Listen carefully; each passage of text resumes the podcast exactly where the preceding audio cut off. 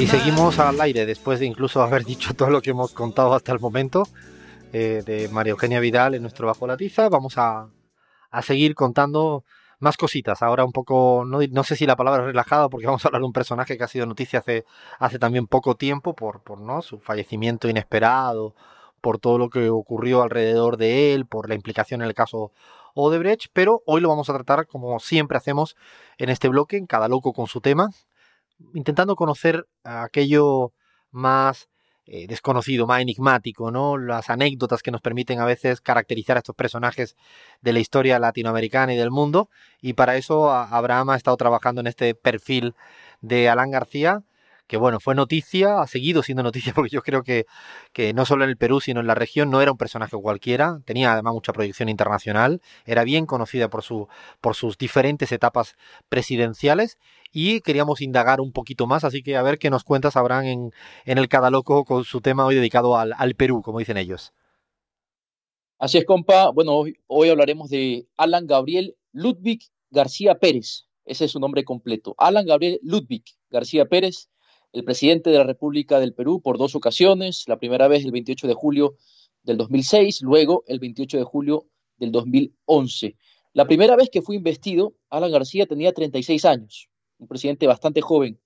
Su partido, bueno, uno de los históricos partidos políticos de su país fue el Partido Aprista Peruano. Sabemos que Alan García era visiblemente un hombre muy alto, ¿no? Tenía una altura de un metro noventa y tres centímetros.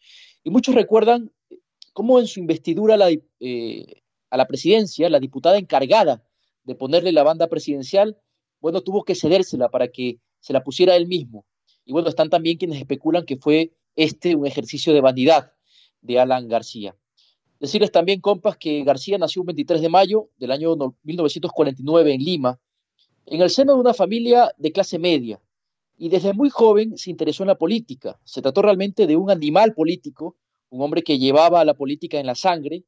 Hay un editorial de los muchos que se ha escrito por estos días, que leí hace muy poco, que señala esta cualidad de Alan García, llegando a decirse que su propia muerte fue un acto político. Pero bueno, eso queda para muchas interpretaciones. En la política, lo cierto es que Alan García fue diputado constituyente, fue diputado, senador vitalicio, fue miembro del Partido Aprista, recibió formación política del líder fundador del legendario Víctor Raúl Aya de la Torre, y bueno, fue además uno de sus discípulos predilectos. De hecho, la relación entre Aya de la Torre y García era casi una relación entre padre e hijo. También García fue presidente de la Alianza Popular Revolucionaria Americana.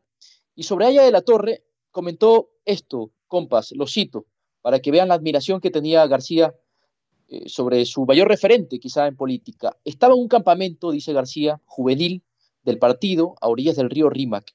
No me separaba ni cinco metros de este semidios y me sentía como en la capilla Sixtina. Era imponente, un vasco antiguo, blanco y con barba, con una enorme cabeza que para mí solo podía ser sinónimo de una maciza inteligencia. ¿Qué tal esa admiración por allá de la Torre?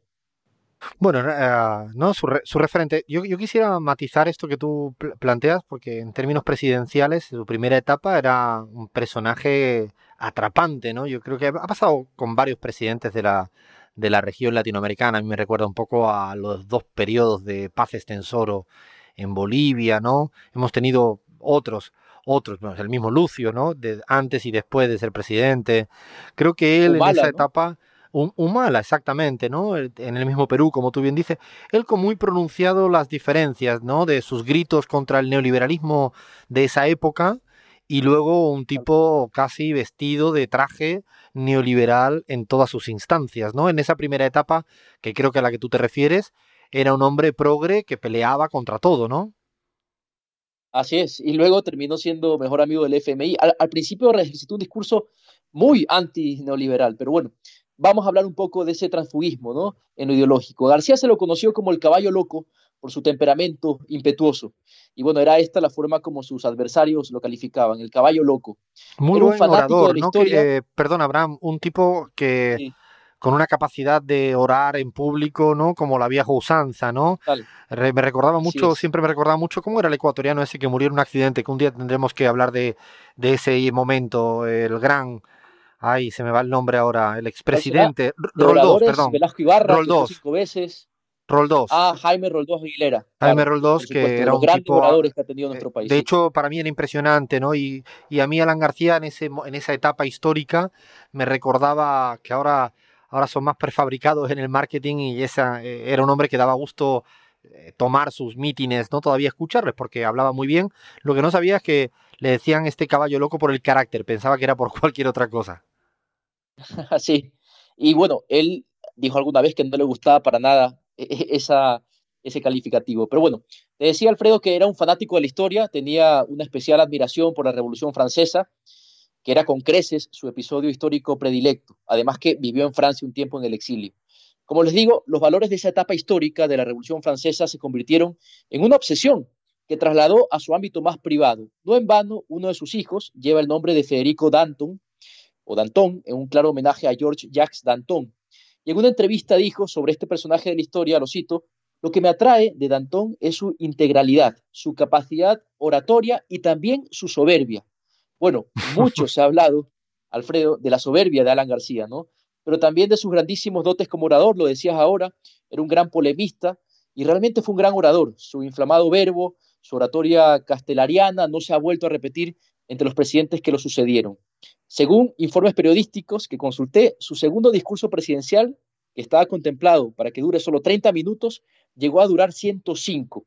Y esto contrastó también con los 120 minutos que usó en su primer discurso en el año 85. Así que era un tipo que podía pasarse hablando horas y cautivaba realmente a las personas que lo escuchaban.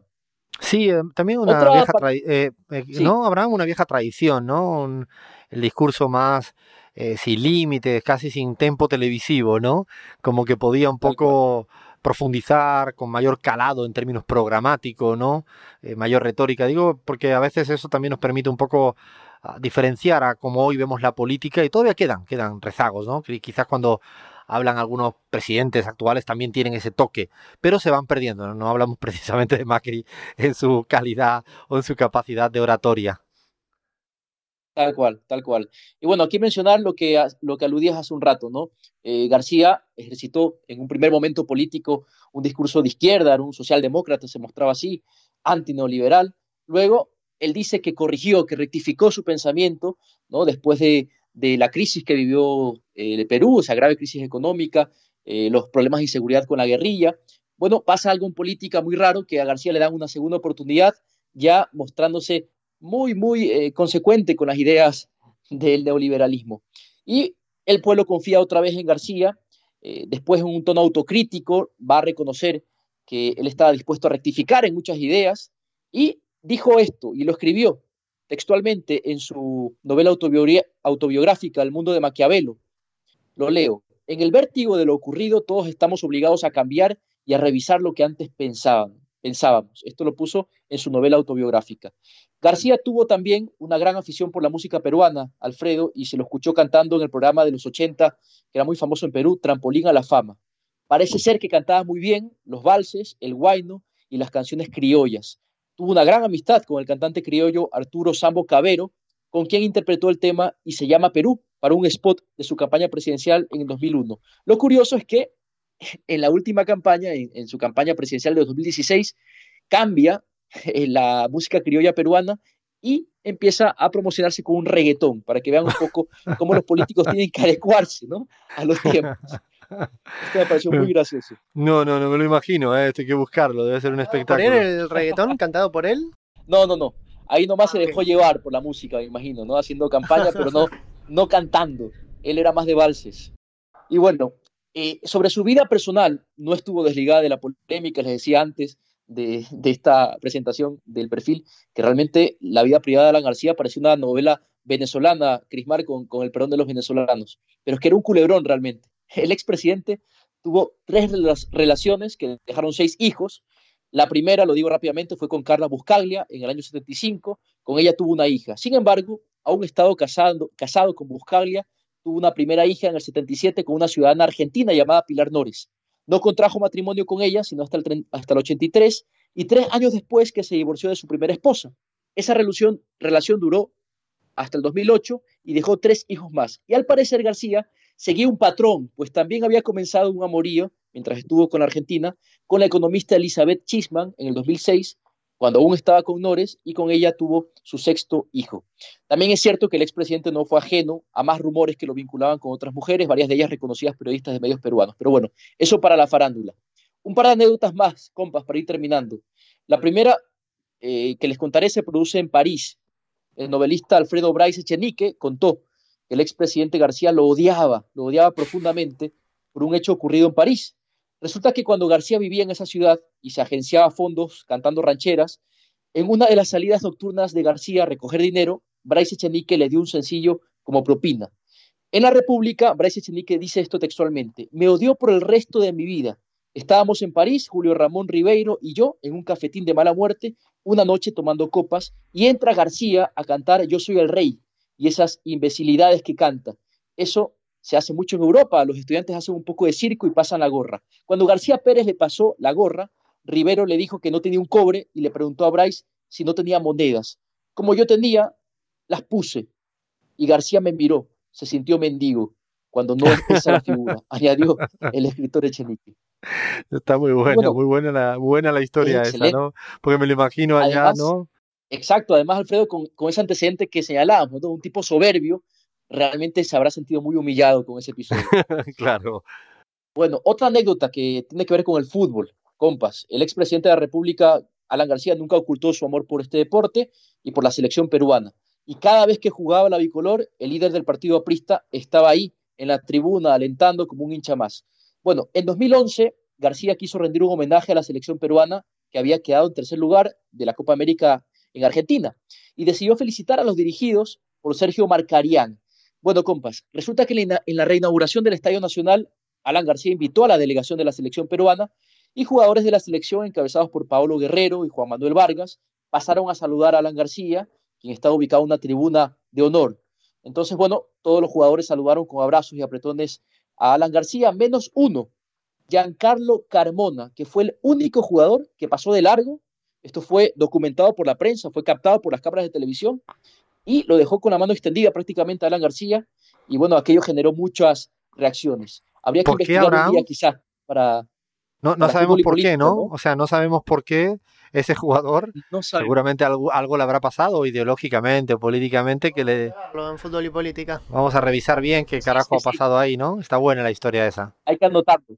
Giancarlo Carmona lo dejó con los churos hechos a Alan García, estaba muy eh, el tipo estaba muy eh, dado a los abrazos y apretones de mano, pero este señor lo dejó al presidente de la República. Bueno, eh, datos interesantes muy rápido, sé que me, me, queda corto el tiempo. Sí, sí, ya, ya, el tiempo, ya, ya el último dato, Abraham, porque el tiempo se nos viene encima. El último, a ver, ¿cuál es? Con, ¿Cómo cierras? ¿Con qué guinda en el pastel del personaje? Elige una cosita más para, para poner el envoltorio. Bueno, sobre el suicidio, ¿no? que es la parte más lamentable, lo último que se conoce. Eh, parece que tenía afición por las armas García, él mismo contó que alguna vez en el autogolpe de Fujimori usó pistolas para disparar a los tejados cuando fueron a buscarlo. Dijo, no sabía si venían a matarme o a prenderme, yo estaba en bata y pensé que era indigno morir en bata, así que me vestí, agarré dos pistolas y comencé a disparar al aire. El presidente García tenía permisos y licencias para portar armas, de hecho tuvo nueve armas de fuego, esto está documentado, y bueno, decirles también que no fue el único presidente en la historiografía peruana que se suicidó, es el segundo de hecho, el primero fue Gustavo Jiménez, que lo hizo en el año 1933. Compas, lo último, el último libro que leyó García eh, tenía que ver con la muerte, poemas de César Vallejo sobre la muerte, un poemario, hay quienes dicen que él ya contemplaba esta posibilidad, y bueno, en su epitafio ha querido que le pongan, hizo algo por el Perú. Eso sería todo. Muy impactante, Abraham, esto último que, contabas, ¿no? De, cómo fue su final, ¿no? Un final todavía que me imagino que es difícil de, explicar. De hecho, ahí es muy raro porque le hacen una entrevista minutos antes, eh, lo cual él incluso dice que está fuerte, que está entusiasmado, que tiene ganas de más, ¿no? Es una entrevista que además salió pública y ahora que dices todo esto, bueno, eh, da da mucho pavor, ¿no? Correa hizo algún tuit muy duro, muy intenso, porque también fue inculpado en el caso de Brecht y a veces también con esta judicialización de la política cualquiera sabe cuánto hay de verdad, cuánto hay de mentira. La justicia no dijo nada todavía. Puede que le adelantaran un resultado judicial y quisiera eh, tomar un atajo eh, para no tener un final como él no quería nunca tenerlo, ¿no? Que era ir a la cárcel frente a su familia. Así dejó, parece entrever en sus últimos escritos. Un personaje verdaderamente de, Latinoamérica contemporánea que nos dejó a todos perplejos la, semana pasada. Y a medida, a medida que ibas hablaba, hablaba eh, Abraham quería un poco ya abrir hacia adelante algo que me, que me llamaba la atención de este y que podríamos pensar en voz alta en próximas investigaciones. ¿Cuáles fueron los orígenes de tantos políticos en Latinoamérica que acabaron siendo de derecha, conservadores, neoliberales, pro-FMI? No sé, eh, políticos y no políticos, el mismo Durán Barba. ¿no? Y este mismo, ¿no? Orígenes del Partido Comunista, de izquierdas, unos más, otros menos, y que acabaron donde eh, acabaron. Digo porque quizás podríamos hacer un buen recorrido en una suerte de inventario regional para un próximo Bajo la Tiza que me parece que daría a mucha gente muchas sorpresas. A ver, Leandro, ¿qué decías? Decía el propio Alberto Fujimori en su momento y otro contemporáneo en Argentina, Carlos Menem. Es, exactamente, creo que si empezamos ahí a mirar, a revisar, nos vamos a encontrar con currículum vitae muy, ¿no? De gente que, que arrancó en una ruta y madre mía, si fueron virando, girando, yéndose para otro lado, acabando como por ejemplo acabó Alan García, que fuera un hombre pro FMI hasta, hasta el final de sus días. Bueno, fantástico el cada loco con su tema. Ahora, dentro de un poquito, ya damos nuestros premios, nuestros premios Mourinho, Neymar y Messi. Vayan preparándose